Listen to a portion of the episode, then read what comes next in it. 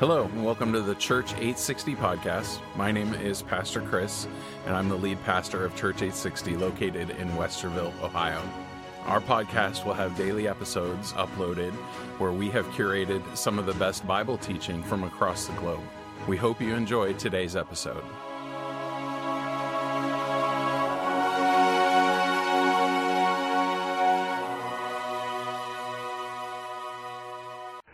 Amen. Uh, why don't we uh, get into uh, today's uh, message? I did want to pass along something. It's it's kind of an irrelevant uh, announcement for the uh, first service, but we do ask that people kind of stay still during the service. And a couple people have come up and complained about being distracted with people getting up and walking around. And we do want to understand that we're pr- trying to present the gospel uh, might be the opportunity for someone to be saved. And, you know, sometimes being rude or distracting other people in the midst of the service, it, it can have a greater ramification than if you're just there at the theater. So, uh, you know, uh, we don't like to be too hard on it. Calvary Chapel Costa Mesa, the mother church, uh, likes to uh, say if you get up and walk out the door, you're not allowed back in. And they're very strict about having any kid under 12 in the sanctuary whatsoever. And uh, we don't want to be as tough as uh, Calvary Chapel Costa Mesa, but we're just trusting on everyone to have a level of discernment on uh, caring for, and if you get up and have to use the restroom or something, to not be disruptive to other people. But uh, try and keep it down to a minimum, and I, I find it. Uh, Steve, our usher, was gone last week, and Mary Love wasn't here either. They're normally the two that are the watchdogs. If you're being a pain, they'll come up and tap you on the shoulder. But uh, I can't hear a lot of things that are happening. So if there's other conversations and people are talking and throwing things around back there, you know, you kind of have to uh, put up with that. And if it really irritates you, uh, I suggest you sit closer. The closer you sit, uh, the less distractions you'll have. Of people coming in late. Oh, sorry, sorry.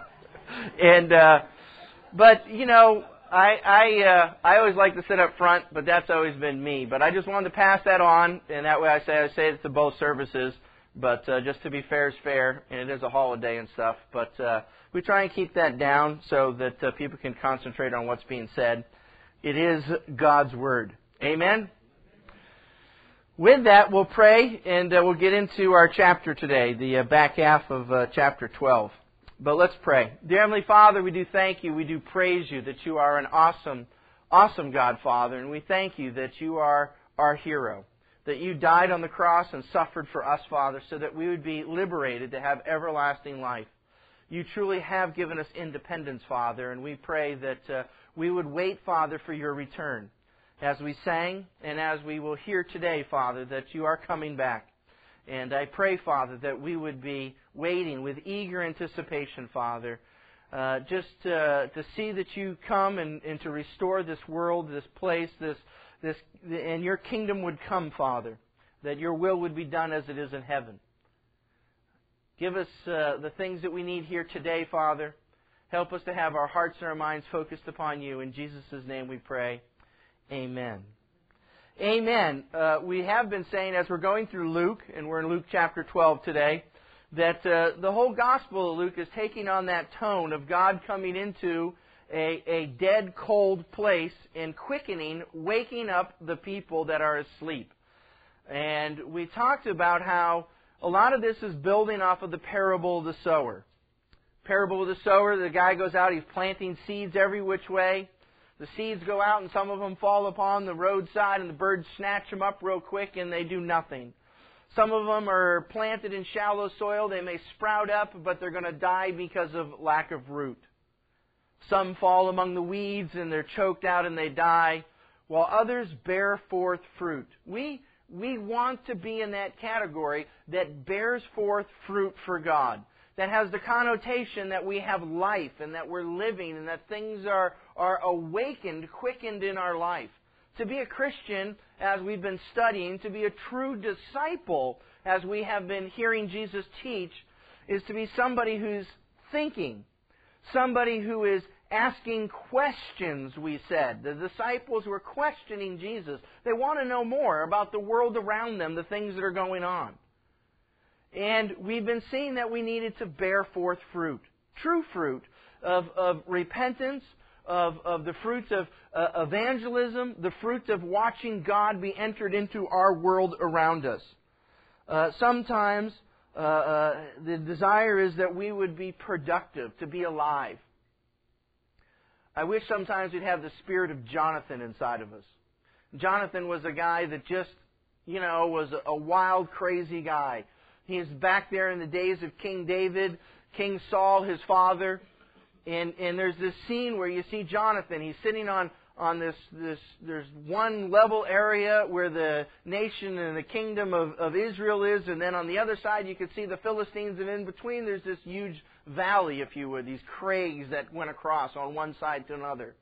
And Jonathan just wakes up and he says, Hey, let's go for it. Let's go over there. He goes to his armor bearer, the guy carrying his sword, says, I just, you know, let's see. And he, he walks all the way down to the bottom of the hill and he tells his armor bearer and he says, Hey, I tell you what, armor bearer, if those guys start running down towards us, you and I will run.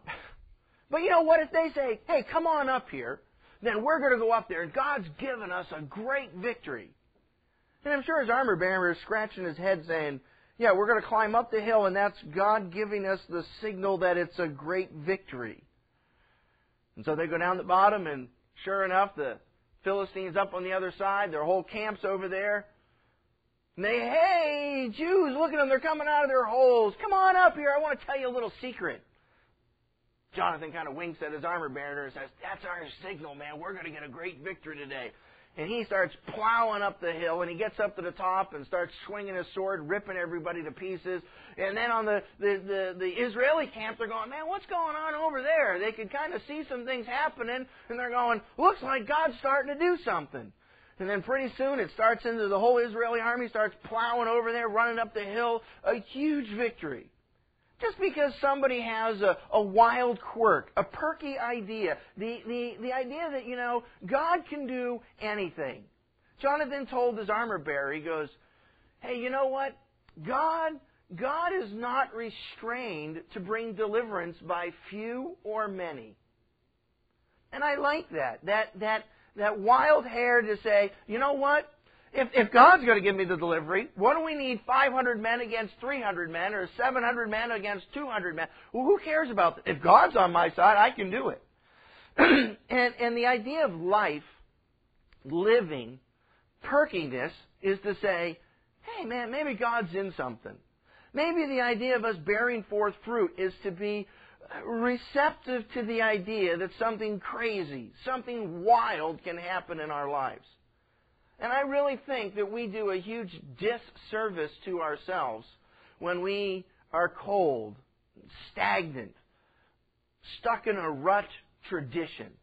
That's not the, the walk with God that He wants with you. He wants to, to jolt you. He wants to take you on a wild ride that is going to bear forth fruit and have an abundant life. And, and we should be thinking, looking, understanding that mindset.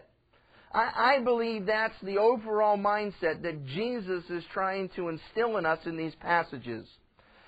If you would, let's review a little bit of last week. If we pick up in verse 29, and we saw that uh, Jesus was trying to comfort us to realize that God is going to take care of us, that we should not be afraid to step out and we said to risk.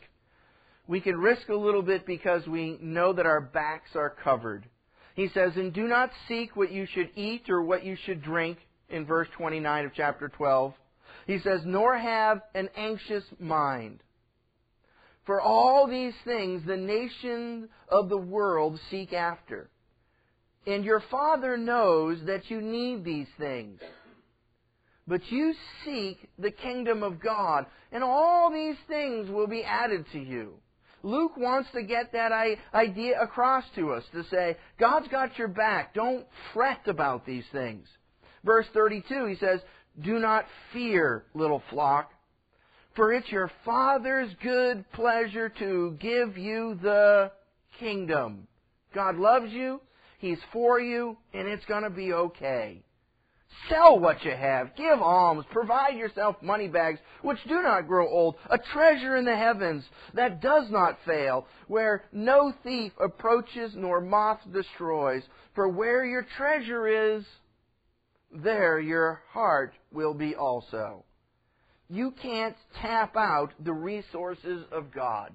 God has got an abundant supply to take care of our needs. So why not, why not risk a little? Why not have the bold adventure desire to say, Lord, I'm going to do something crazy. I want to just do something crazy for you. And now he turns around, he says, verse 35, where we're picking up today's text, he says, Let your waist be girded in your lamps burning. And you yourselves be like men who wait for their master. So everyone's waiting for the boss to return. And when he will return from the wedding, having a big party, that when he comes and knocks, he's got to come home late from the wedding, that they may open to him immediately. The text is a little weird here, but it says in verse 37 Blessed are those servants whom the master, when he comes, will find watching. Watching, assuredly I say to you that he will gird, he will gird himself and have them sit down to eat, and will come and serve them. That's weird. The master, the boss, serving the servants. And if he should come in the second watch later on in the evening, or come in the third watch and find them, find them so, well, blessed are those servants. Even better yet. But know this, that if the master of the house had known what hour the thief would come, now all of a sudden it changes into another whole concept about somebody in a house with a thief coming, not the master returning, but a thief approaching. But know this, that if the master of the house had known what hour the thief would come, he would have watched and not allowed his house to be broken into.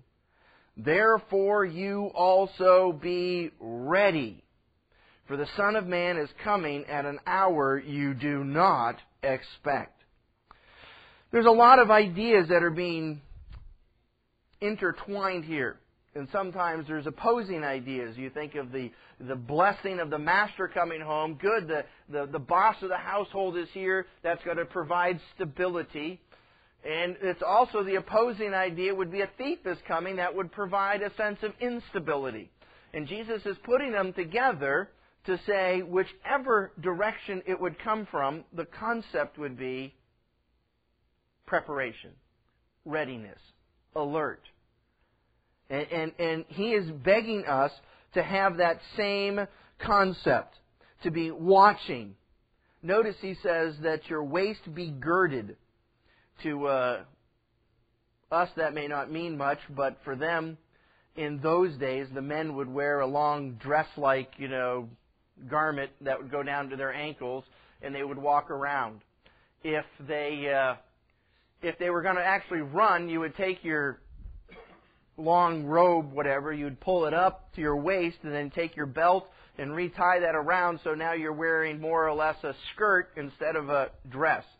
Hence, if you had to run, your legs were more mobile, and you wouldn't trip over your long robe. And what he's saying is it may not look appropriate. Uh, you look a little bit more goofy back then with showing your legs, but you're ready to run.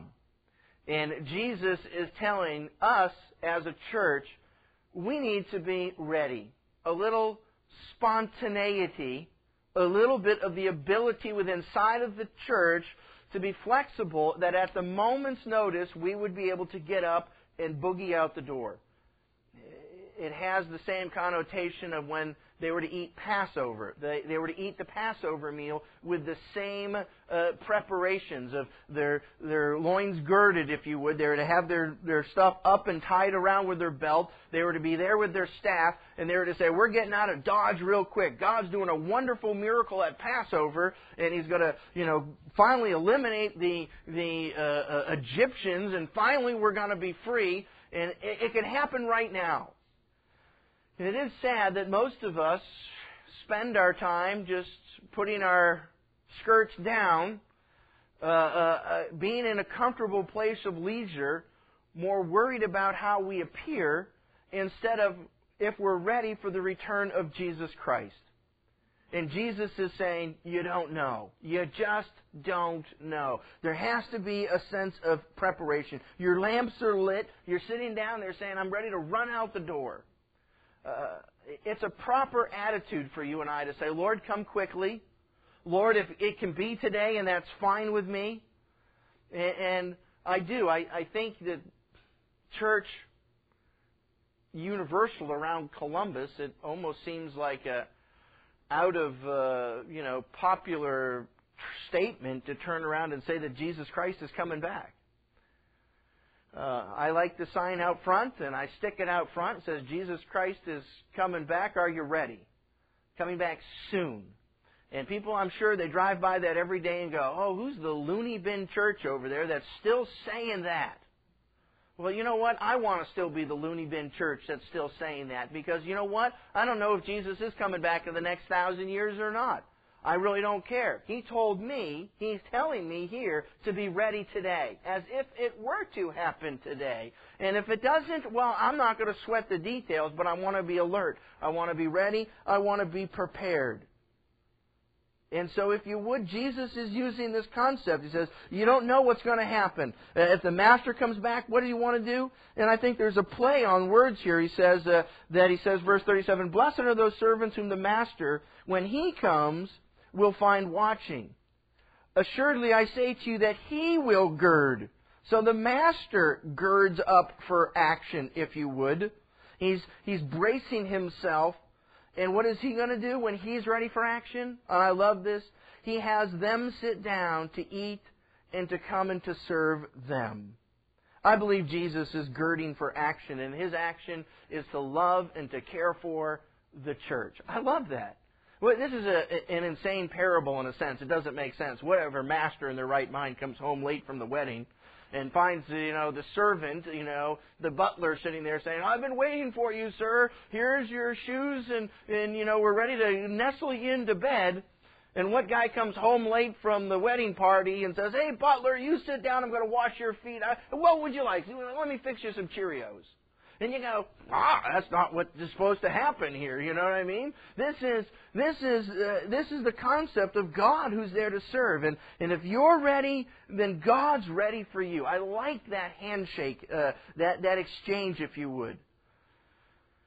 We want God to be sensitive to our needs. Don't we hate it when we pray? Lord, I'm crying out in my distress. And it, it just it just seems like, Lord, if I'm talking to you, you don't care, and, and you're turning a deaf ear to me, God. I don't know if you've ever been in that place where you just feel like God's a million miles from you. And we want to say, God, hey, Hey God, I, I want it when I talk to you, you're listening. Hey God, I want it when, when I'm when I'm hurting, you're there to minister to my needs. Well, flip it back what are you doing to be prepared for Christ's return? Are you just trying to make yourself comfortable? Fall asleep, slumber. Hey, there's, there's, if your waists are girded, the Lord's girded for you. And I like this. It goes into verse 41. It says, And then Peter said to him, Lord, do do you, do you speak this parable only to us or to all people? Now, if you've been with us through the text, you're starting to see Peter, and we saw that Peter just really stuck his foot in his mouth a few chapters ago with building a tabernacle. God brought him up to the Mount of Transfiguration. Jesus shows him the things of the Spirit, the voice of God. He sits down there and sees Moses and Elijah, and Peter's like, This is trippy. And we saw that Peter sticks his foot in his mouth and says, You want us to go build three tabernacles? And it has a whole bunch of connotations of making a memorial to something, blah, blah, blah, blah, blah. But lo and behold, you know, it's God who says, Peter, shut up. That's the wrong concept. and so you can see poor Peter. He's like, well, you know, he's now breaking out a little bit out of his hesitancy. And I like this. He's looking at what Jesus is saying, and he's kind of scratching his head, and he's saying, is there something more to this? Uh, Jesus, you're talking to me, okay? Now, I'm going to ask the question maybe this has a bigger ramification than just what you're saying. What are you talking about? and I love that, that idea. He's starting to understand that something bigger is happening. And I like, uh, I had a brother at the prayer meeting use the expression. He says, he said that there's a, a, a thing sometimes that happens that when you're talking to somebody and you hit a brick wall, that uh, they're not listening to what you're saying. Sometimes a prophetic word, sometimes the Holy Spirit comes in and he, uses a thing called the veil ripper. I like that terminology. It just kind of shreds the veil and rips it apart and says, Look, I'm talking to you. And, and, and God sometimes uses a, a veil ripper. He, he wants you to open up your eyes and to say, There's something more going on here. Get outside your, your, your cold, stale, stagnant life and start to realize the Holy Spirit's speaking to you. He's going to say something to you. And there's a time when all of a sudden the, the scales are removed from your eyes, the veil is, that seems to be between you and God is ripped apart, and all of a sudden it's like, well, now I'm starting to interchange and exchange with God. And, and, and it's almost as if you hear Peter, he's starting to go, wow, you know, be ready for your return. And, and you could just see, well, I got Jesus with me. What do you mean your return? And, you know, you think Peter could visualize a couple thousand years of him coming back and Jesus dying on the cross and Peter didn't even really get the cross at this point. And, and, and, and yet Peter is starting to go, woo, we're, we're kind of entering into that twilight zone here thing, Jesus. You know, things just, it's surreal. How's that for, uh, Peter is starting to understand that there's some things that are surreal. I, uh, had a neighbor come up Thursday night and, uh, he uh, uh, asked me. I, uh, Carl and I take Nathan. Little Nathan's five. He's got Down syndrome, and he gets on his little tricycle, and man, the kid just he plows down the block a million miles an hour now. You know, he's king of the world on his little tricycle. And Carl and I have to go through the rituals of walking around the block, you know, a couple times every every day to take care of little Nathan and his tricycle endeavors. And uh, it's good exercise for him. And, and we, I started to meet one of the neighbors a little bit around the corner and stuff, and he's a real nice guy. And uh, I've talked to him three or four different times. I told him I was a pastor. He's told me he's a devout atheist and blah blah blah blah blah. And I'm you know chipping away at it. And he comes and knocks on my door on Thursday. He says, Dave, he goes, you know, uh, can you do me a favor tomorrow night? He was wanting me to come over Friday to do a funeral. And I was like, yeah. He goes, my nephew just got murdered. I don't know if you've you've heard, but there was a guy down in Lancaster that his wife stabbed him a couple times, and he's like, "That's my nephew got murdered. Can you do the funeral?" And I was like, "Yeah, you know, I mean, if that's what you want, know, you know." And here I'm trying to reach out to this guy. I thought it was a real good bridge, and uh, he he said, "Come on over to my house in about an hour." So I went over his house, and it was just so weird sitting here as this guy. He's 44, 46 years old, and his nephew was 42 or something, has an 11 year old, a 10 year old, 6 year old kid, the guy that got murdered. And him and his wife are sitting back there, and a couple of his sister and one of her friends comes over. They're all sitting on the back porch. I think they went through about a pack of cigarettes in the 15 minutes I was there between the four of them there. Just sucking them down and and you know how you get that tense feeling and and they're saying, "You know, it's just so weird. It's it's so weird that, you know, this guy Brian stabbed to death. You know, I guess we could have seen it, but it's just and and what are they going? It's surreal. It's so it's so weird to think that this guy that was with us was all of a sudden stabbed by his wife. And what we're making funeral arrangements. Hey, it's the Fourth of July weekend. It's not what you think you should be doing. And I just got this weird feeling of what's going on in my life. And you know, sometimes that that is what we need in our lives to recognize that there are surreal uh, uh, super above and beyond the normal ways of life that are going to happen to you and I. Peter. Peter says in 2 Peter, he's talking about the return of the Lord. He says in 2 Peter chapter 3, I'll just read you a few verses. He says, but just listen to the tone of Peter. He says, This is now, beloved, the second letter I'm writing to you, in which I'm stirring you up your sincere mind by way of reminder. So Peter tells you, I'm nagging you. I'm going to remind you a second time, and I want to stir you up. That you should remember the words spoken beforehand by the holy prophets and the commandment of the Lord and Savior spoken by your apostles. I think he's referring to what Jesus was saying here. Know this first of all, that in the last days mockers will come with their mocking, following after their own lusts, and saying, Oh, where is the where is the promise of his coming? Uh, for ever since the fathers fell asleep, my grandma told me that she was going to be the last generation. For ever since the fathers fell asleep, all continues just as it was from the beginning of creation. For when they maintain this, Peter says, it escapes their notice. They're dumb to one thing that by the word of God the heavens existed long ago when the earth was formed out of water and by water, for through which the world at that time was destroyed, being flooded with water. But by his word the present heavens and earth are being reserved for fire, kept for the day of judgment and destruction of ungodly men. But do not let this one fact escape your notice, beloved that with the Lord, one day is like a thousand years, and a thousand years like one day. The Lord is not slow about his promise, as some count slowness, but is patient towards you, not wishing for any to perish, but for all to come to repentance.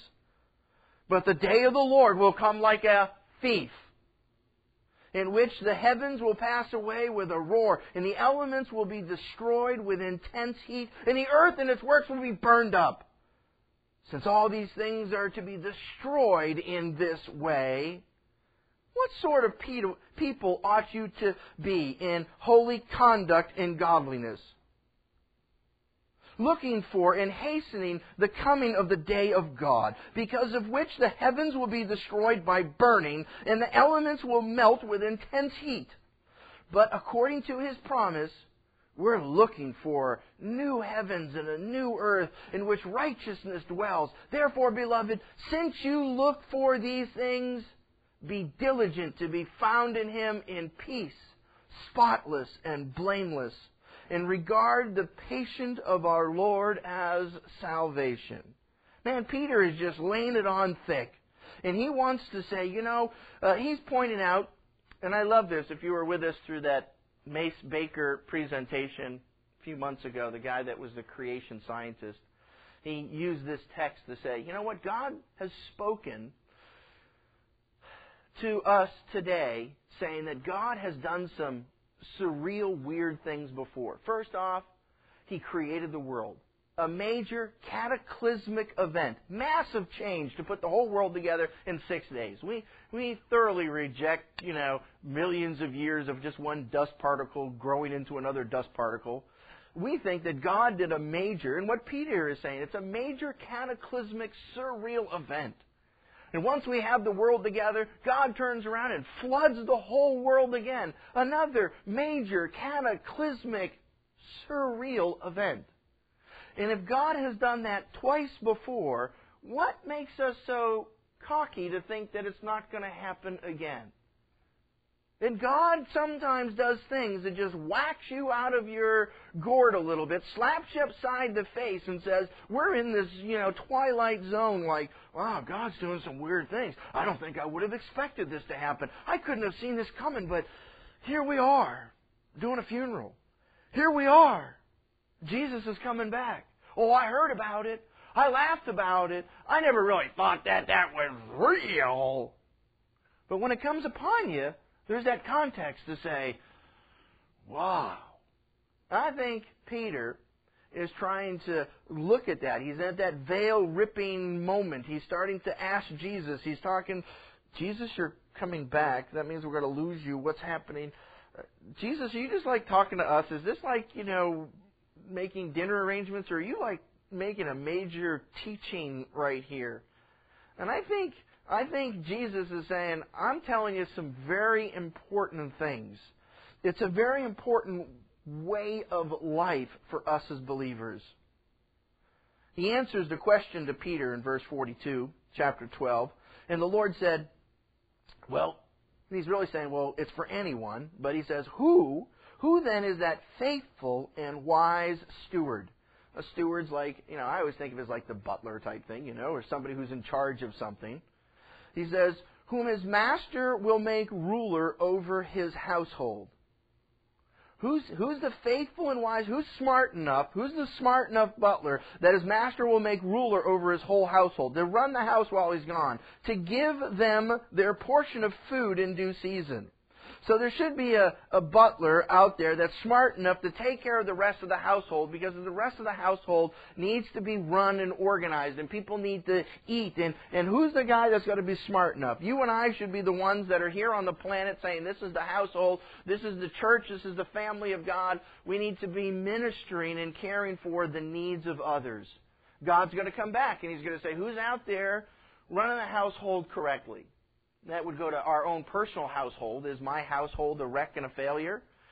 Am I the head of the household, supposedly, and it's in shambles and it's my fault? Is the church in order? Is, is, is the gospel going forward? And Jesus is asking that. There's, there's meals to be served, just as if a butler would serve three meals a day of Cheerios and a peanut butter sandwich and something for dinner or whatever happens. We should have three spiritual meals going forward to, to say, morning, noon, and night, I want to feed the Spirit. The church should be in the business of administering food. Right? This is where the sheep like to eat. And, and we want to say, hey, come on in, get dinner. We want to be that faithful servant, not just a hamburger or a brat. It's great that we do that, but to be able to say, here's God's Word. God's Word feeds the spiritual side of us. So Jesus says, verse 43, Blessed is that servant whom his master will find so doing when he comes. Truly I say to you that he will make him ruler over all that he has. But if that servant says in his heart, in his heart, No, my master is delaying his coming, and he begins to beat the male and female servants, Shut up! You'll get your peanut butter sandwich when I say so and to eat and to drink and to be drunk, to fall back asleep, back into a slumber of not being awoken. He says, The master of that servant will come on a day when he is not looking for him. Surprise! And at an hour when he's not aware, surprise! And will cut him in two and appoint him his portion with the unbelievers. Ow, Jesus. That's the master tiptoeing around the back door with a machete in his hand, and he's going to butcher the butler. hey! Gee, Lord, lighten up and there's some shock value there. There is an intensity of what Jesus is trying to say is that there is life and death, and so many of us just blow it off, we gaff it off, we, we don't care about Jesus and the things that he's saying. And a true believer, a true disciple is uh, aware, is sensitive, is pertinent to the things that are happening. We've got that mandate, Christian. Verse 47, and the servant, and this is really loopy, he says, and the servant who knew his master's will. Okay, he, the, the butler knew he was supposed to be in charge. He knew he was supposed to feed the people, but he just didn't care. And he did not prepare himself or do according to his will, shall be beaten with many stripes.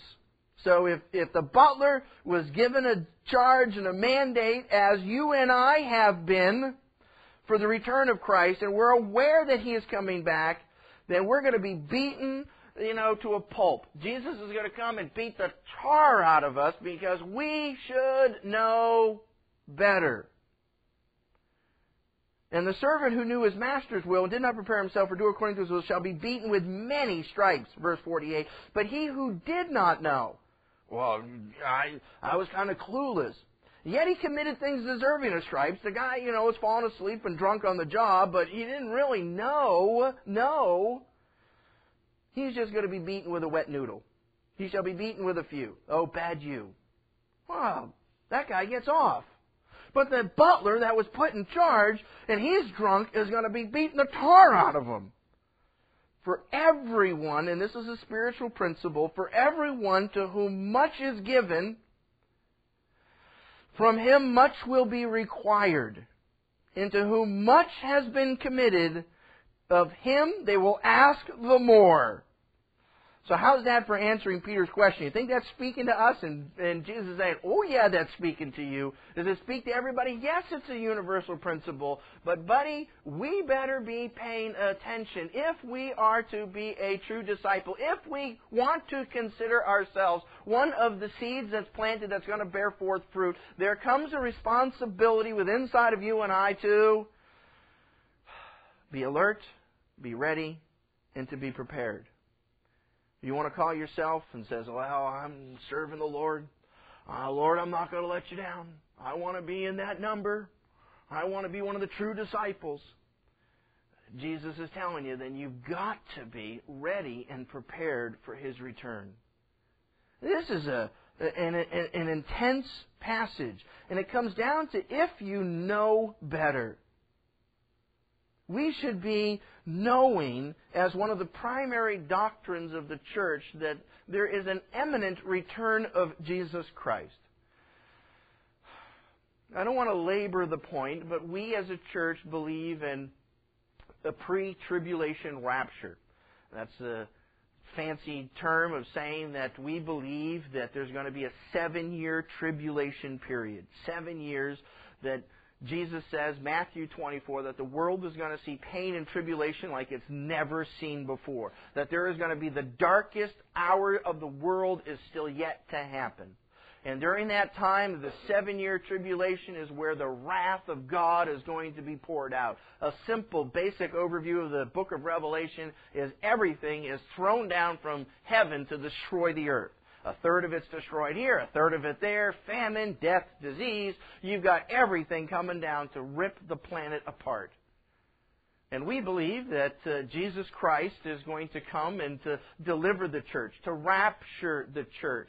That word rapture is Latin for where in the Greek it's harpazoed. So we believe that we're going to be harpazoed, or we say to be caught up, to be delivered from such things that Jesus Christ is to turn around and to say, For he himself will descend from heaven with a shout, with the voice of the archangel, with the trumpet of God, and the dead in Christ will rise first. And then we who are alive and remain will be caught up together with them in the clouds to meet the Lord in the air. So, and so we shall always be with the Lord. Therefore, comfort one another with these words that Jesus Christ has been telling us that He's going to come for us. He told us in John chapter 14, I'm going to go prepare a place for you. And if I go prepare, uh, prepare a place for you, I'm going to come for you and, and take you back. We believe that there's an imminent return of Jesus Christ. And our church here believes that if you're going to start this tribulation period, that God's going to come up and, and rapture us to start us off and take us and remove us to start this seven year tribulation period. And then it's going to hit the fan, and then Jesus Christ is going to come back with a vengeance at the end of this seven year tribulation. He's going to slay the Antichrist with a word, and then we're going to see a new millennial, a new kingdom, and new things start to happen on the planet. A very surreal time. Now, I'm not here to argue pre or post trib. I have my views, and I'm firmly ensconced in pre tribulation standards. That's me. I realize there's some people in our church that want to argue about a post tribulation, meaning that you know, we're to go through those seven years. And when, you know, it really hits the fan and God's pouring forth all of His wrath on the planet, that we're going to be protected through it. And, and people could argue. And the argument should settle down to the same answer that you need to be prepared. I would say that at any given moment, you don't know when this seven year period is going to click off. It could start today. And that the rapture could happen, you know, by the time church service is over with today. And so therefore, I am ready at any given moment. I don't think you're going to see anything that's going to give you a hint that this is the way things are going to happen. Because Jesus says, if at an hour you do not know, you can't expect it. But you know what? If you're one of those people that think you're going to go through it, and you want to go through this whole thing and see the Antichrist and all these things start to happen, I think you could clearly see when the return of Jesus Christ is. But I can be sympathetic to the post-tribbers so long as the idea is to say, Dave, I'm living every single life because I realize we're going to go through war. And there's going to be a war like never before, and I am on my knees, I am praying, and I am looking, and I've got cans of peas under my bed, and I'm going to be stashed up, stored up, to do every single thing I can to get through the most terrible days of my life, and I want to make sure I'm on the right side of God. And I really believe that if you are in the heart attitude of preparation, preparation is the key. If you are ready and prepared, I'm happy with you. What do they say? You you prepare for post and you pray for pre. So, you know, we could go through the battle of the century and watch it all, and we as a church may have some role to play through that, which I would argue with. But I believe God has not destined us for wrath. He's destined us for salvation, that He wants to sit down and to work in us a great work. But it still comes down to that attitude to say, Lord, I don't know what tomorrow brings. I don't know what tomorrow brings. And I want to make sure that today I'm not drunk, I'm not beating my slaves, I'm not taking advantage of people, I'm not sitting down there doing something stupid because I want to be that faithful servant serving, loving, and giving. And if it takes you another thousand years, then so be it. If it takes you, you know, today, then praise the Lord, I'm ready for you. And that attitude is a must with inside a believer. Sorry, that is mandated, and it's not up for debate. We must be ready. And even if Jesus doesn't come for another thousand years, if you got the holy insight to say, oh, Jesus is coming in 3025, you know, December 25th, that's no excuse for you to go to sleep on the job, brother. You have got to be awake here, now, on this shift. And so the mandate goes forward. And so he says, don't be lulled to sleep. He says another hard couple verses. Verse 49. He says, I came to send fire on the earth. Well, that's nice, Jesus. And, and how I wish it was already kindled. I wish you guys were all burned. Okay, Jesus. He says, But I have a baptism to be baptized with. And how distressed I am till it is accomplished. So Jesus is turning around and he says, for his the baptism, it doesn't mean he needs to be go redunked in the Jordan River again. For him to be baptized again is to say, I need to be immersed in something, and, and that's what immer- uh, to baptize means to be dunked in.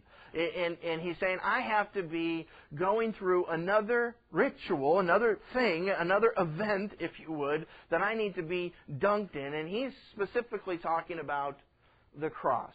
And he's saying, I've got to face the cross, I need to die. So before we go into my second coming, let's deal with my first coming. And then when I'm done with the first coming of my death and resurrection, and we get through that process, then we can think about the second coming.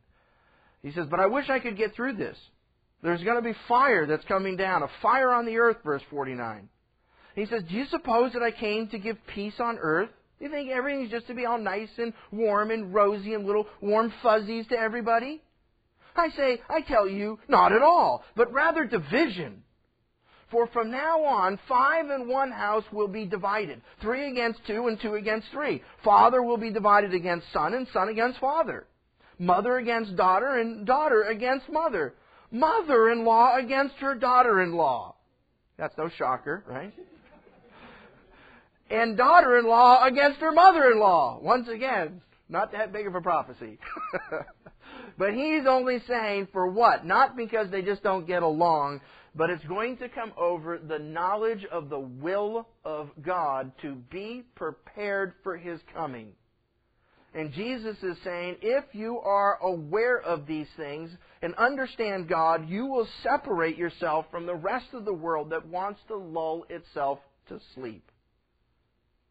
It's what they know. It's the will of the Father that's going to cause division.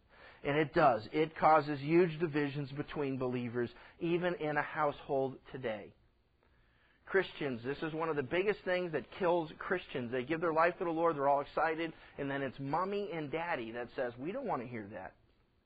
We don't want you to get saved. Shut up with that gospel stuff. I've watched believer after believer come to our little church, get saved, and then go home to face mommy and daddy, and then you watch them just suck the life right out of that like a dried up prune when it's all said and done. And the guy goes, I, you know, I don't want to get into this Jesus stuff. It's real hard when you go, you know what? I just gave my life to Jesus Christ. I was going to burn in hell for eternity. And then all of a sudden, you know, now I have everlasting life because Jesus came into my life and I'm so excited. And you know what the next thought is? Is Well, my dad never made that decision. Dad must be in hell. I like my daddy took me fishing. And you're telling me that my papa's in hell? I don't want to think like that. I don't want. Don't. Let's just not go there. Okay, I'll just bury my head in the sand and be. But as a believer, you're called to wake up and to say, God's called me. Others may be on the road to hell, and I want to do everything I can to stop that from happening. It should be a driving force inside of you and I to stimulate us. And it will cause a fight, and don't be shocked about it.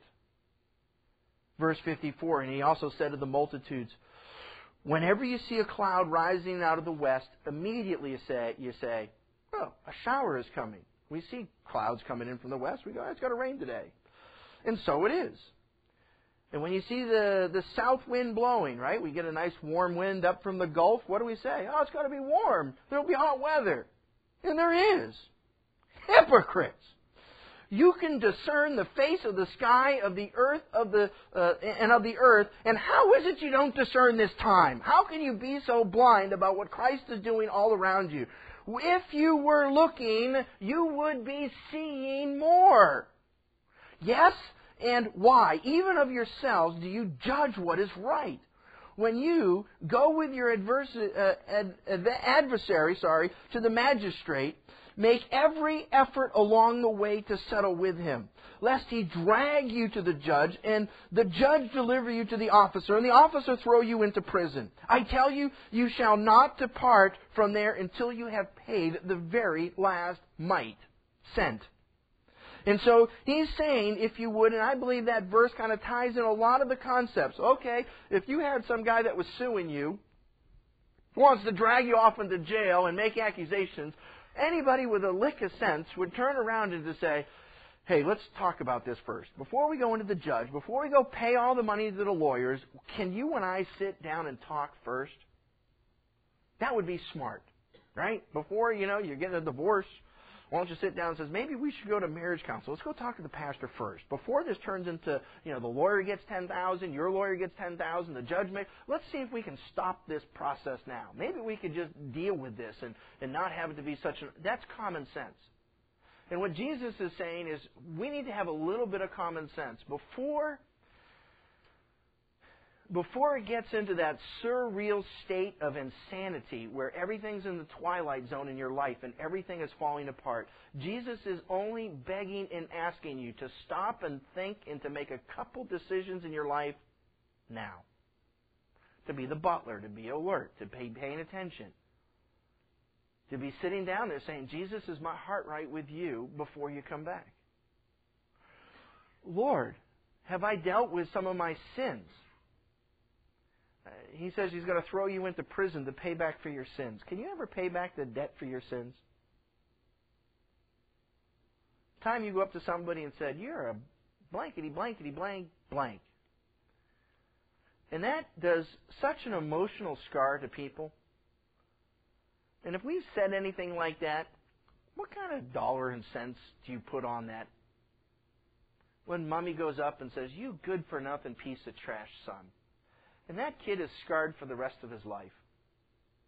How much is that worth?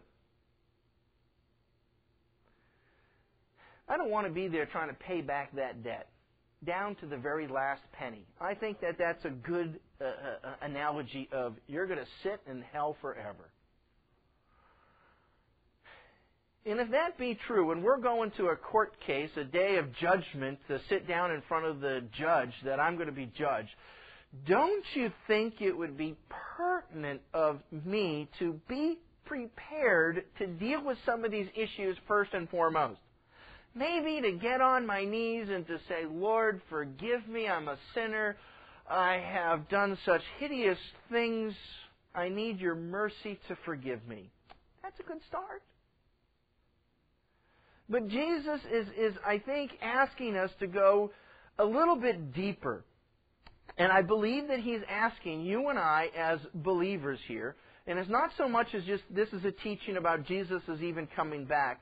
I believe that this is a teaching for you and I to turn around and to recognize that when we walk in the Spirit, that we should be prepared for anything to hit us at any given time without it turning into the la la, you know, twilight zone, you know, surreal feeling.